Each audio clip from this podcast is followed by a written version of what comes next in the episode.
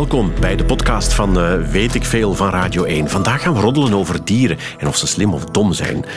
Het IQ van dieren, dat is wat we gaan uitzoeken. Radio 1. Radio 1. Weet ik Veel met Sven Spijbroek. Goedemiddag, welkom. Vandaag buigen we ons over de vraag wie of wat is het slimste dier op aarde? Het probleem is, er zit een wetenschapper in de studio, dag Hans van Dijk. Goedemiddag. En jij gaat natuurlijk, ik ken jullie wetenschappers wel, je gaat meteen zeggen, ja, wat bedoel je met slimste? Dat is eigenlijk al een interessante vraag. Zwaar, hè? Want slim is niet hetzelfde als intelligent. Voilà, en dan zijn we voor een uur vertrokken. Weet ik veel? Daarnet zei je al, ja, slim en intelligent, dat is toch niet hetzelfde? Nee, dat klopt. In de natuur zie je heel vaak voorbeelden van slimme oplossingen. Denk bijvoorbeeld een koekoeksjong we kennen een koekoek, een koekoeksjong, hè, die gaat zelf niet voor zijn nakomelingen zorgen. Hij legt een ei in een ander nest.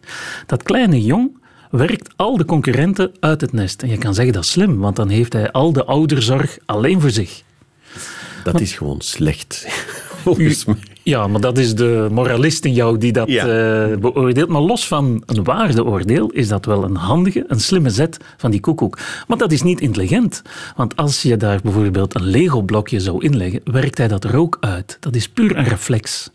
Het is niet omdat je met een hamertje op je knie klopt en je been beweegt, dat je zegt dat is een slimme zet. Dat is een reflex, een prikkel en je doet blind automatisch een reactie.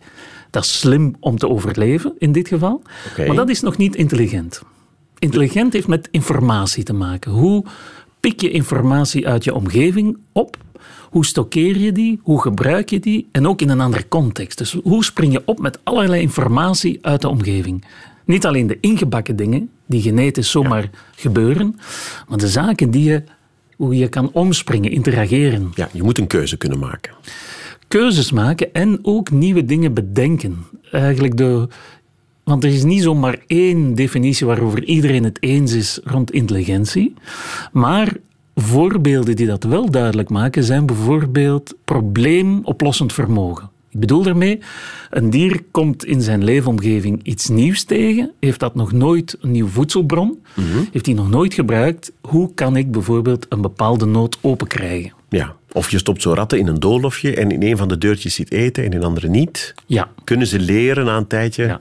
Maar dan zijn er nog verschillende gradaties. Want kunnen leren, je kan zeggen van kijk, ik heb de ervaring, een beetje ervaring helpt mij al. Mhm. Of ik kan een hele tijd proberen trial and error, dat is al een ander trapje. Probleemoplossend vermogen is dat je gaat niet zomaar proberen, proberen, maar op basis van ervaring al veel langer geleden bedenk je tussen aanhalingstekens, een oplossing. Ah ja, want als zo'n rat bijvoorbeeld na een tijdje wel de weg vindt naar het deurtje met eten, dan zou je gewoon kunnen zeggen, die heeft een goed geheugen. Die ja. heeft onthouden waar het deurtje was. Die elementen zitten er wel allemaal bij. Dus intelligentie heeft te maken, zoals ik daarnet zei, met informatie. Geheugen is het stockeren van informatie. Maar het heeft ook al te maken met het, op, het binnenhalen van informatie. En dat kan zijn visueel, je ziet dingen, maar het kan ook zijn, sommige dieren, wij zijn redelijk visueel, maar veel andere dieren zijn, leven in een wereld van geuren. En als wij als wetenschappers testen willen doen, we kijken altijd door onze menselijke bril. Wat we dan eigenlijk moeten doen is, wat zijn die elementen, die informatiebronnen, die van belang zijn voor een soort die heel anders naar de wereld kijkt, luistert en geuren gebruikt. En dat is eigenlijk de grote uitdaging voor de wetenschap. Ja, als jij een IQ-test zou moeten maken voor dieren, hoe zou die er dan uitzien? Ja, dus dat zou niet één test zijn. Want als je dat doet en je ziet dat heel veel, veel van de interesse in intelligentie is ontstaan door hoe goed kunnen ze de mens nadoen. Het idee van kijk, op die scala natura, op de trap van het leven, staat de mens helemaal van boven een foute voorstelling die eigenlijk al heel oud in de filosofie gemaakt werd. Begrijpelijk, maar vanuit biologisch standpunt eigenlijk een, een foute weergave is.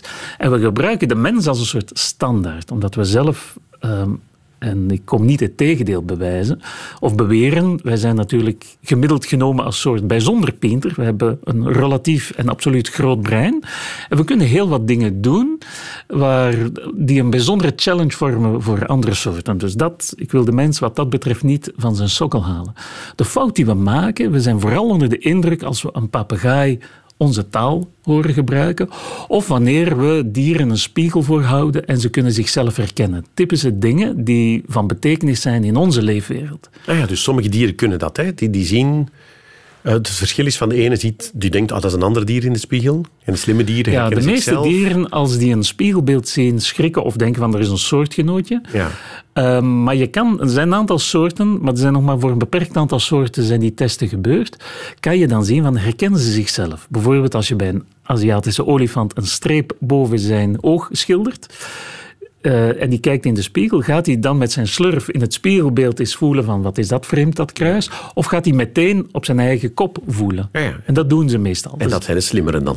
dat, slimmer, dat zijn degenen die die test doorstaan. En dat wil zeggen dat ze inderdaad doorhebben dat dat ze zichzelf zijn. En dat ze die beweging naar zich moeten richten. Exters hebben dat bijvoorbeeld, die lukken daar, eh, lukken Je daar kunt ook in de spiegel kijken en beseffen dat het een spiegel is. Maar dat is al een mooi voorbeeld om aan te geven. Stel, ik ben een vleermuis. Maar als, Probeer het mij voor te stellen, ja. probeer het maar. Batman eh, helpt al als een tussenvorm. Maar als een vleermuis, die is natuurlijk veel minder visueel. Die heeft die geluiden. Die kijkt tussen aanhalingstekens met geluiden. Dus moet je eigenlijk al een soort spiegeltest bedenken die niet gebaseerd is op wat die vleermuis ziet, maar wat ze hoort. En kan ze dan, als ze zichzelf hoort of een ander soortgenootje hoort, reageert ze dan anders. Moet je dus eigenlijk een stuk meegaan in de leefwereld, de zintuigelijke wereld van andere dieren. En dat is eh, minder evident. Ja, is niet gemakkelijk, hè. Je, je probeert je in te leven in... Wat zijn het? Een, een papegaai ook, hè? Papegaaien. Bijvoorbeeld bij papegaaien zijn er heel wat. Er is zo een Alex, is een legendarische roodstaart papegaai. Die hele. Papegaaien zijn sowieso gemiddeld genomen erg pintere vogels. Kunnen heel wat doen, ook probleemoplossend vermogen. Halen ze heel wat testen, hoge scores. Maar die Alex was wel uitzonderlijk pinter. En dat is meteen belangrijk, er is altijd variatie. De ene soortgenoot doet niet even goed dan de andere. Ah, ja, ja, natuurlijk. Ja, er zijn slimme en domme papegaaien.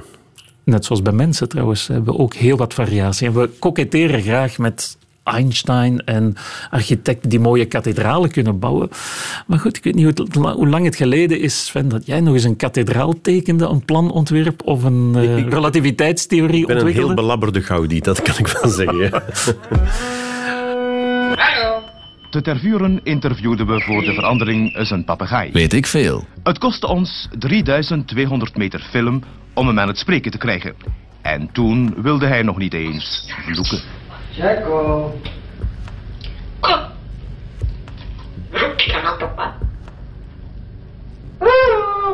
Ja, waar moet jij? Papa, Ja? Weet ik veel? Hans van Dijk. We hebben het over intelligente dieren. Daarnet, je hebt die papegaai gehoord. Hè? Net voor Milo. Wat vond je daarvan? Klonk die als eh, redelijk intelligent? Ja, dat kan ik zo niet alleen. Op, op dat geluidsfragment kan ik me niet baseren. Ik ben een wetenschappersfan, dus we moeten verschillende metingen doen, herhaalde metingen. Wij gaan niet over één nacht ijs. Dat man, is wetenschap. Man, man, dat is hier wel de media, Hans. Trouwens, over Hans gesproken. Ik heb nog een intelligent dier. Een historisch zeer beroemd intelligent dier. Een paard, Hans. Ja. Dat kon tellen. In het begin van de eeuw dacht Wilhelm von Osten, Weet ik veel. een Pruisisch landjonker uit Berlijn, dat dieren net zoveel konden als wij als ze maar les kregen. Om die stelling te bewijzen leerde hij een van zijn paarden lezen en rekenen. Na twee jaar les ontpopte het paard zich als een genie. Als hem vragen werden gesteld, telde hij het antwoord uit met zijn hoef. Hans. Jawohl. Richtig, natürlich.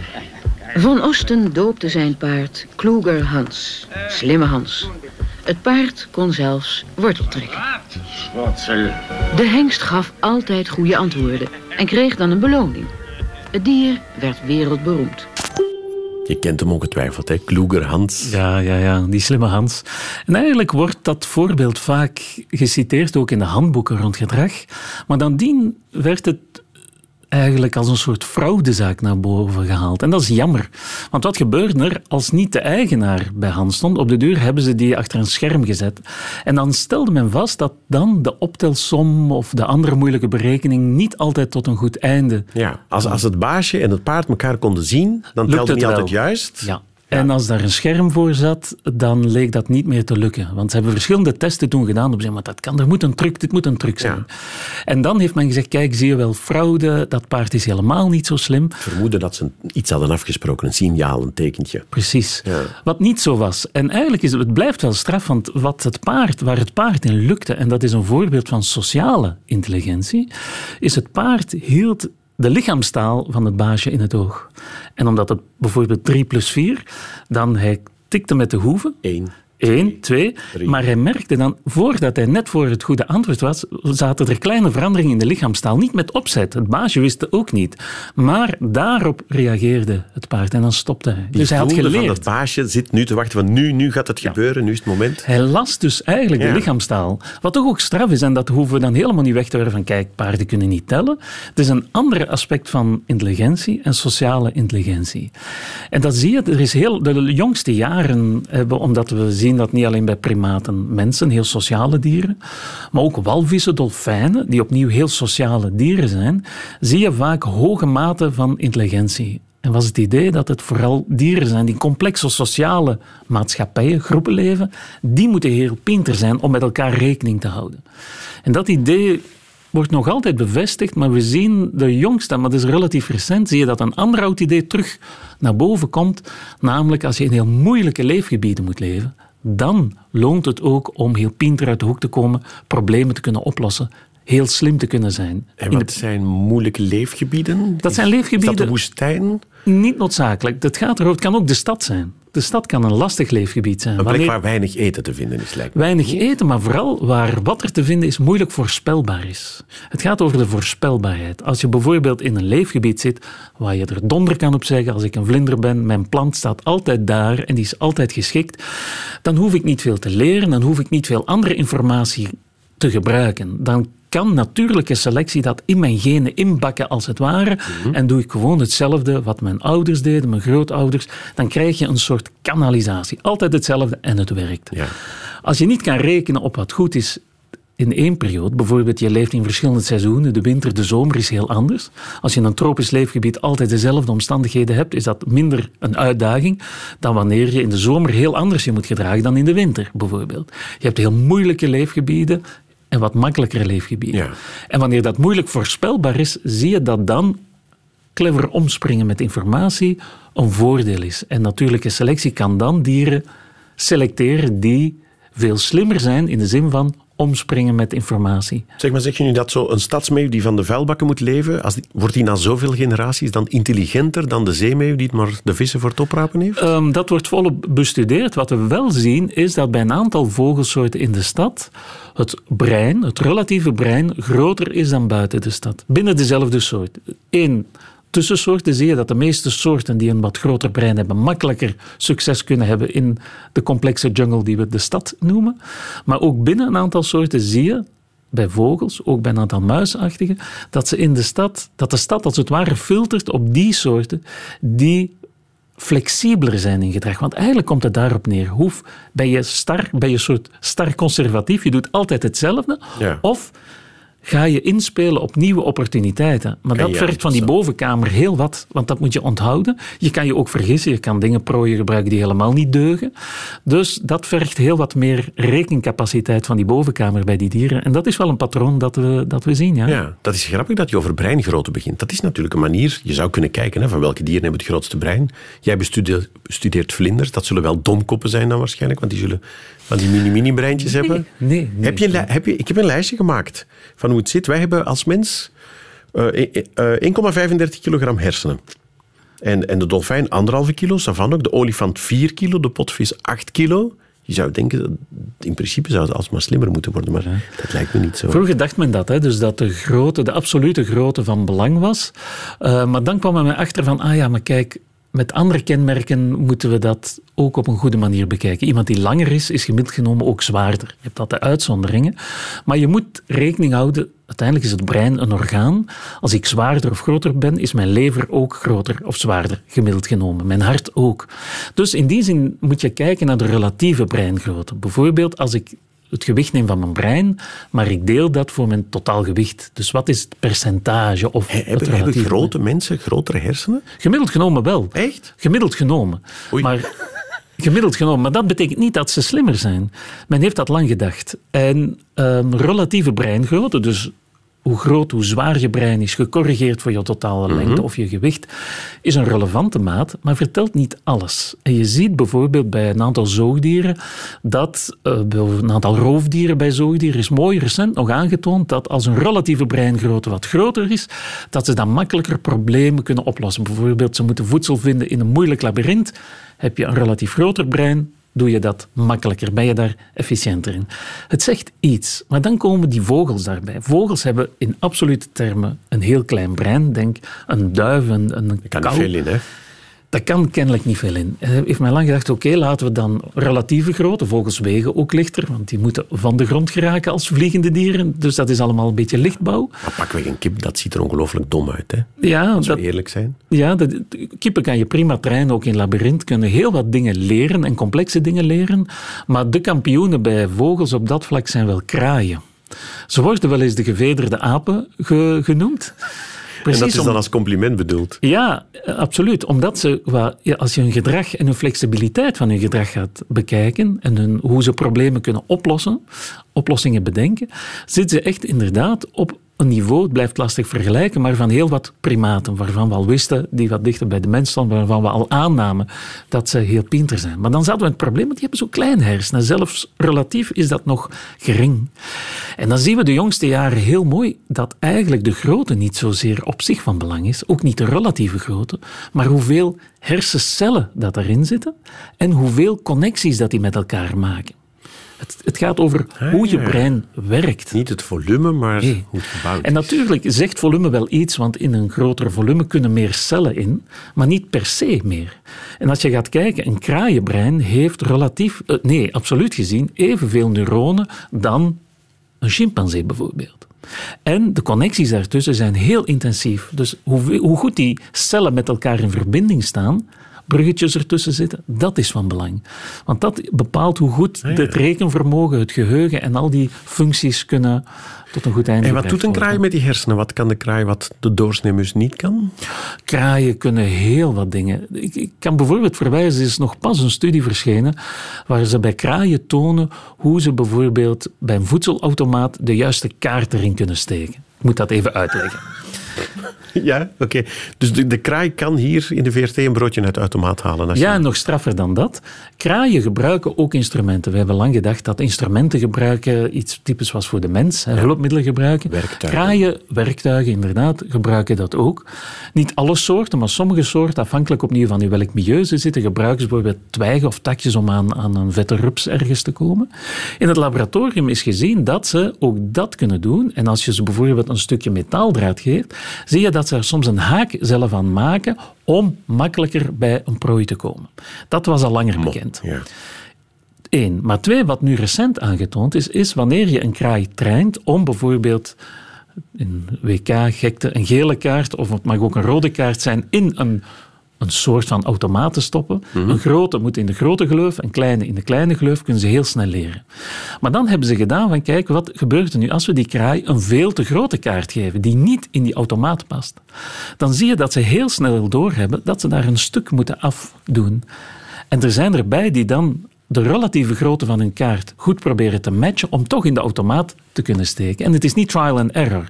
Ze gaan dat meteen doen. En er zijn er een aantal opnieuw pintere, heel pintere exemplaren bij, die niet alleen relatief dan een grote of kleine kaart maken, maar eigenlijk redelijk exact zich kunnen herinneren hoe moet die kaart eruit zien? En dat is een soort mentaal, men noemt dat, dat is wat technisch, mentaal matching wil zeggen. Er is een beeld, ze hebben dat ooit gezien en geprobeerd. Ze hebben onthouden hoe die kaart er moet uitzien, maar ze kunnen dat dan ook zelf maken. En dat zijn toch wel heel straffe mentale kwaliteiten. ja, ik ben wel onder de indruk, moet ik zeggen. Van kraaien hebben we het laatste nog niet gezien. En Het de is een jongste beetje griezelig. Nee, is helemaal niet griezelig. Maar ze Moet in hebben de gaten houden. ja, het zijn opnieuw ook heel sociale rakkers. Ze kunnen ook de comediant uithangen. En dat is ook, een, dat is ook pinter. Slim zijn heeft vaak ook te maken met gewikt zijn. Bijvoorbeeld raven, zijn ook kraaien, verstoppen voedsel. Bijvoorbeeld in de sneeuw in, in eh, Oostenrijk. Mooie experimenten gedaan. En de winter door te komen, verstoppen ze stukjes vlees bijvoorbeeld. Maar als ze dan te zien krijgen van kijk, ik word begluurd door een collega, dus die weet waar mijn provisie, mijn proviant zit, dan doen ze soms alsof ze iets verstoppen. Maar ze gaan die vleesbrok niet verstoppen. Ze doen alsof ze het verstoppen, doen het keurig toe en gaan dan snel weg om het op een andere plek te verstoppen. En dat is straf, want dat betekent, dan hebben we eigenlijk al een soort inschatting nodig van wat de andere doet en wat hij zou kunnen doen. Dan ben je niet alleen met je eigen bezig, maar dan probeer je een mentale inschatting te vormen van wat is die andere aan het doen en wat, wat kan die doen. het denken? Ja. En dan plan je. Dan komen er eigenschappen als abstract denken, planning, theory of mind, hebben mensen misschien al wel eens van gehoord. wil eigenlijk zeggen dat je probeert een beeld te vormen van wat de andere denkt of doet of van plan is. Ja. Iets dat we lang dachten dat uniek was voor mensen, maar dat blijkt dus niet zo te Goed, zijn. ik noteer Execo op één eh, de kraai en de raaf. Voorlopig. Weet ik veel? Hans van Dijk over intelligente dieren. Zijn de gunst net over de goudvis. Heerlijk nummer. Dat- ja, dat is een prachtig nummer. Hè. Het verhaal gaat, ik, ik weet ondertussen ooit vanuit Jongens en Wetenschap dat het niet waar is. Maar er werd verteld dat een goudvis een, wat is het, een geheugen van twee, drie seconden heeft. Als hij dan in zo'n bokaal rondzwemt, Mhm. na drie minuten denkt, oh nee, drie seconden denkt hij, wow, hier ben ik nog nooit geweest. Dit is spannend. Maar dat is niet zo. Hè. Nee, dat zijn al dan niet mooie verhalen, maar dat is helemaal niet waar. En ik denk dat vissen wel een van de meest onderschatte dieren zijn qua intelligentie. We zien ook heel wat complex gedrag bij vissen. Soms ook eh, dat ze samenwerken in groepen, maar dat hangt opnieuw soort per soort. Zijn, is er enorme variatie. En vergis u niet, vissen, er zijn meer dan 30.000 verschillende vissoorten. Dus er is echt wel meer in de natuur dan die Ja, goudvis te je vinden. kan niks zeggen over de vis. Nee, de vis. Er zijn natuurlijk een aantal dingen die je kan proberen te veralgemenen. Maar opnieuw, we zetten ze dan vaak in een eenvoudig aquarium en willen dan testen of het werkt. Maar uiteindelijk, en het is dat dat de biologen proberen te doen, intelligentie ontstaat in de natuur onder natuurlijke omstandigheden. En om dan goede testen te doen, moet je kunnen zien dat je iets hebt dat relevant is om te kijken hoe goed dat die dieren presteren. Het is een beetje als je een vis op het droge legt en zegt, allee, ren nu maar, we gaan eens kijken hoe goed dat je kan bewegen. Het is, Ja, het is terug dat probleem. Hoe moet je in 's hemelsnaam een IQ-test voor een vis? ja, Eh, precies. Dan zou je hem al in vissentaal moeten opstellen. Ja, communicatie is al belangrijk. Dan denk je, vissen, dat praat toch niet? Maar die, ja, ja, er is communicatie tussen vissen en er kan ook samenwerking zijn. En dat ze elkaar communiceren wat ze wanneer doen. Opnieuw niet alle soorten, maar sommige, zoals je weet, leven in een school en eh, stemmen eh, hun gedrag op elkaar af, bijvoorbeeld. En dan is de vraag, hoe praten vissen? Hoe communiceren die? Met geluiden heb je nog nooit een vissengesprek. Ja, gevoerd zal niet kunnen, want we begrijpen niet wat ze zeggen, maar ze maken geluiden. Ah ja, dat is waar. Ik, ik heb een geluid gevonden van een vis, van, van een dikkopje die aan het communiceren. Ik, ik zou hopen dat jij het kan vertalen. Je moet eens luisteren.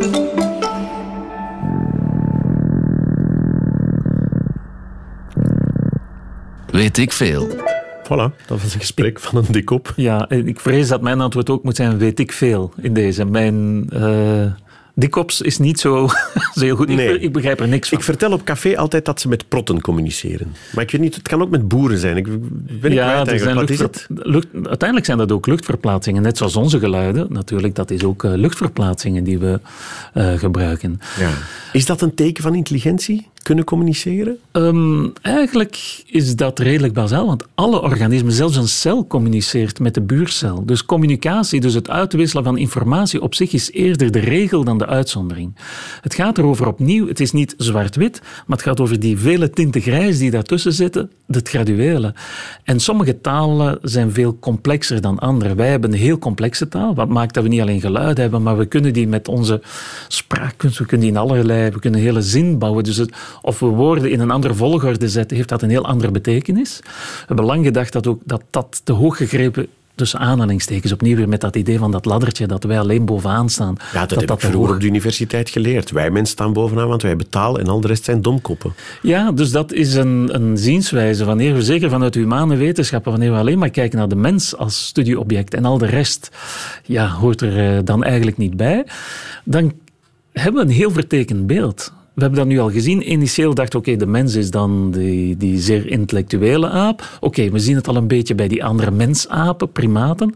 Wat we daarnet zeiden, de, de vogels en, en kraaien in het bijzonder, dat is een heel aparte tak.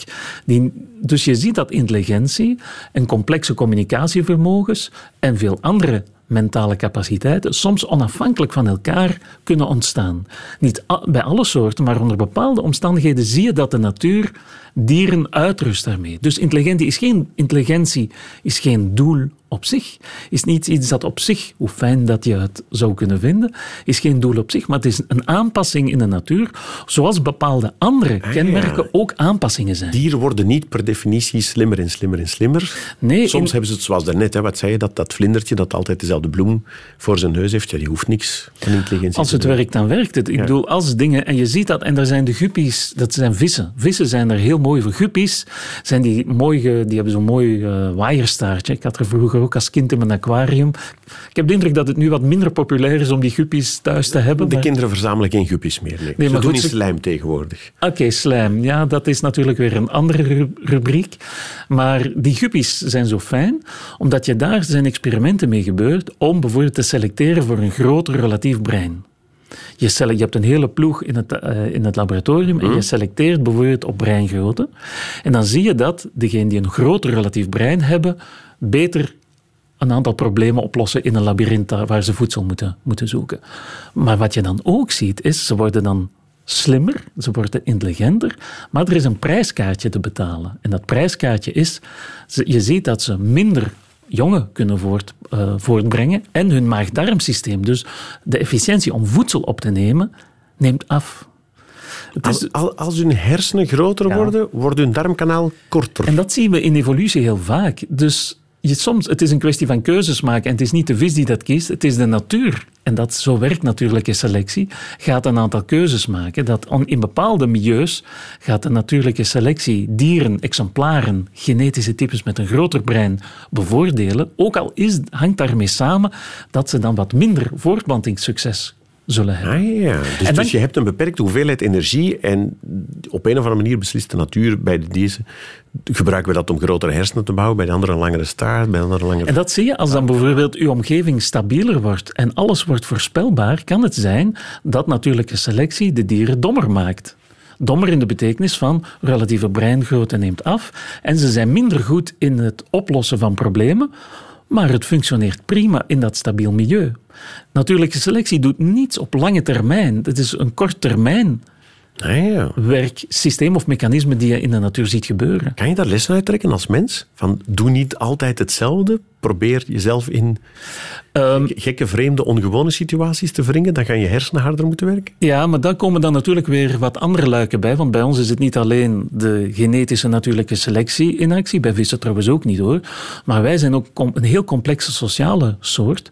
Wat maakt dat bij ons onze manier van slim met dingen omspringen heel anders is. Omdat wij een uitgesproken taakverdeling hebben.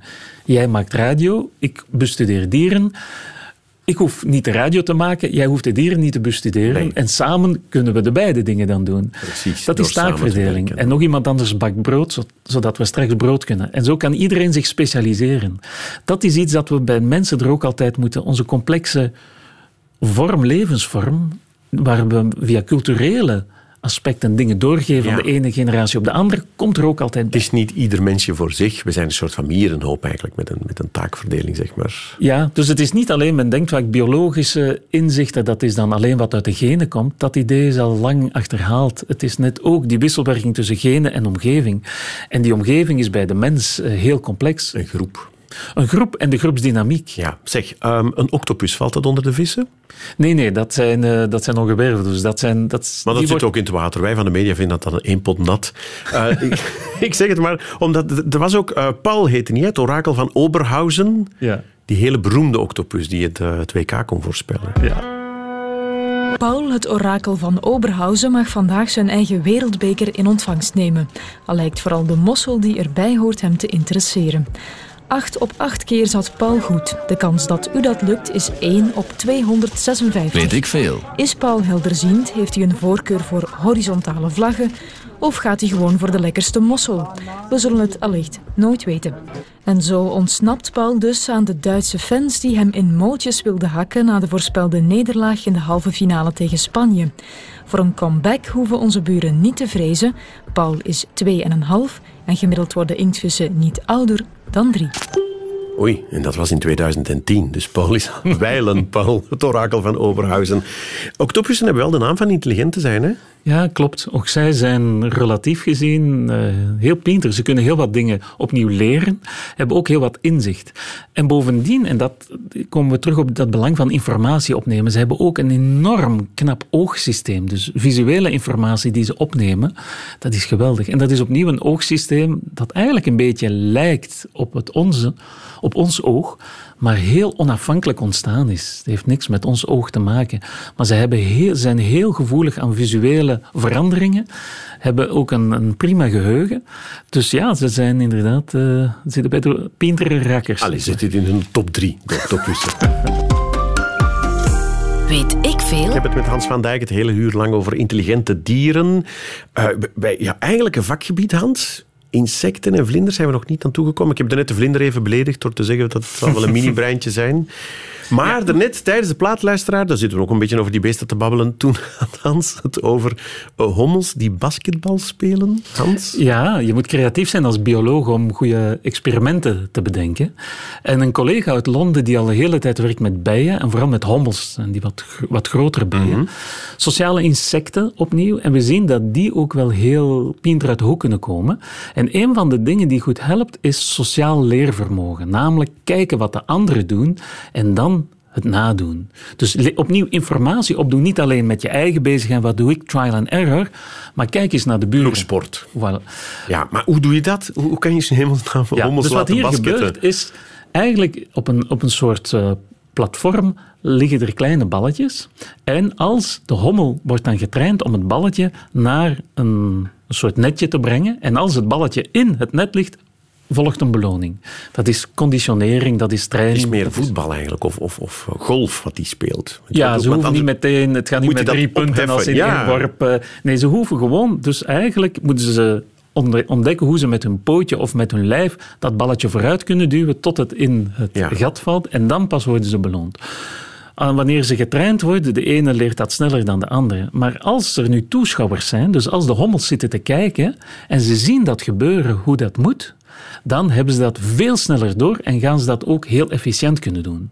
Maar alleen als degene die het doet een hommel is. Stel als je met een magneet dat balletje stiekem ook in, het, in de put brengt, dat soort patronen werken niet. Stel dat de onderzoeker zegt, wacht, hommels, let op, ik doe het één keer voor, ja. Of ik doe duizend keer voor, dan werkt het, het hommels, niet. Nee, dat werkt nee. niet. Dat werkt niet. Maar dus wel dat publiek zit te kijken en die leren van elkaar. Ja. Van, ah ja, zo moet je Bovendien, dat doen. bij wespen is ook aangetoond dat ze elkaar individueel herkennen. De individuele gelaatsuitdrukking, ze kennen, herkennen in heel een kolonie, en er kunnen honderden, bij sommige duizenden individuen bij elkaar zitten, zijn er heel wat sociale insecten die in dat kleine brein, want je mag het een mini-brein noemen, het is, het is heel klein, ja. maar het werkt wel efficiënt opnieuw voor de verschillende taken die ze, die ze moeten uithalen. Wauw, want ik kan zelfs Chinezen niet uit elkaar houden. Ja, kijk. Precies dat gevoel. Ik denk ook, alle hommels, allemaal hetzelfde, of alle wespen. Maar nee, dus... Nee, en een brein, en dat is weer het mooie, hoe evolutie, dus het leven op onze fraaie planeet in zijn werk gaat. Dat brein is een stuk anders geconstrueerd dan het onze.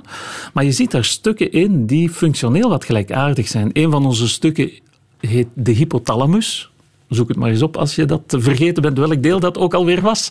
Maar bij de insecten zit daar een, een structuurtje in die met wat fantasie lijkt op een paddenstoel. De mushroom body. Dat is een klein stukje die ze gebruiken voor hun geheugen. Die ze gebruiken om informatie op te slaan. Veel van het leren en vooral het ruimtelijk leervermogen zit daar.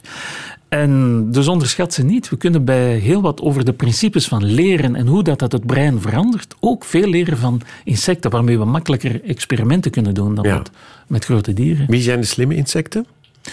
Tot nu toe zijn er vooral experimenten gedaan met sociale insecten. Dus dat zijn die hommels en die bijen. Die komen dan heel pinter uit de hoek. Maar het is een beetje een rode draad door heel dat onderzoek. Vele hebben we niet onderzocht en we gaan er dan maar vanuit. Dat zijn dan de dommerikken. Maar best toch even testen.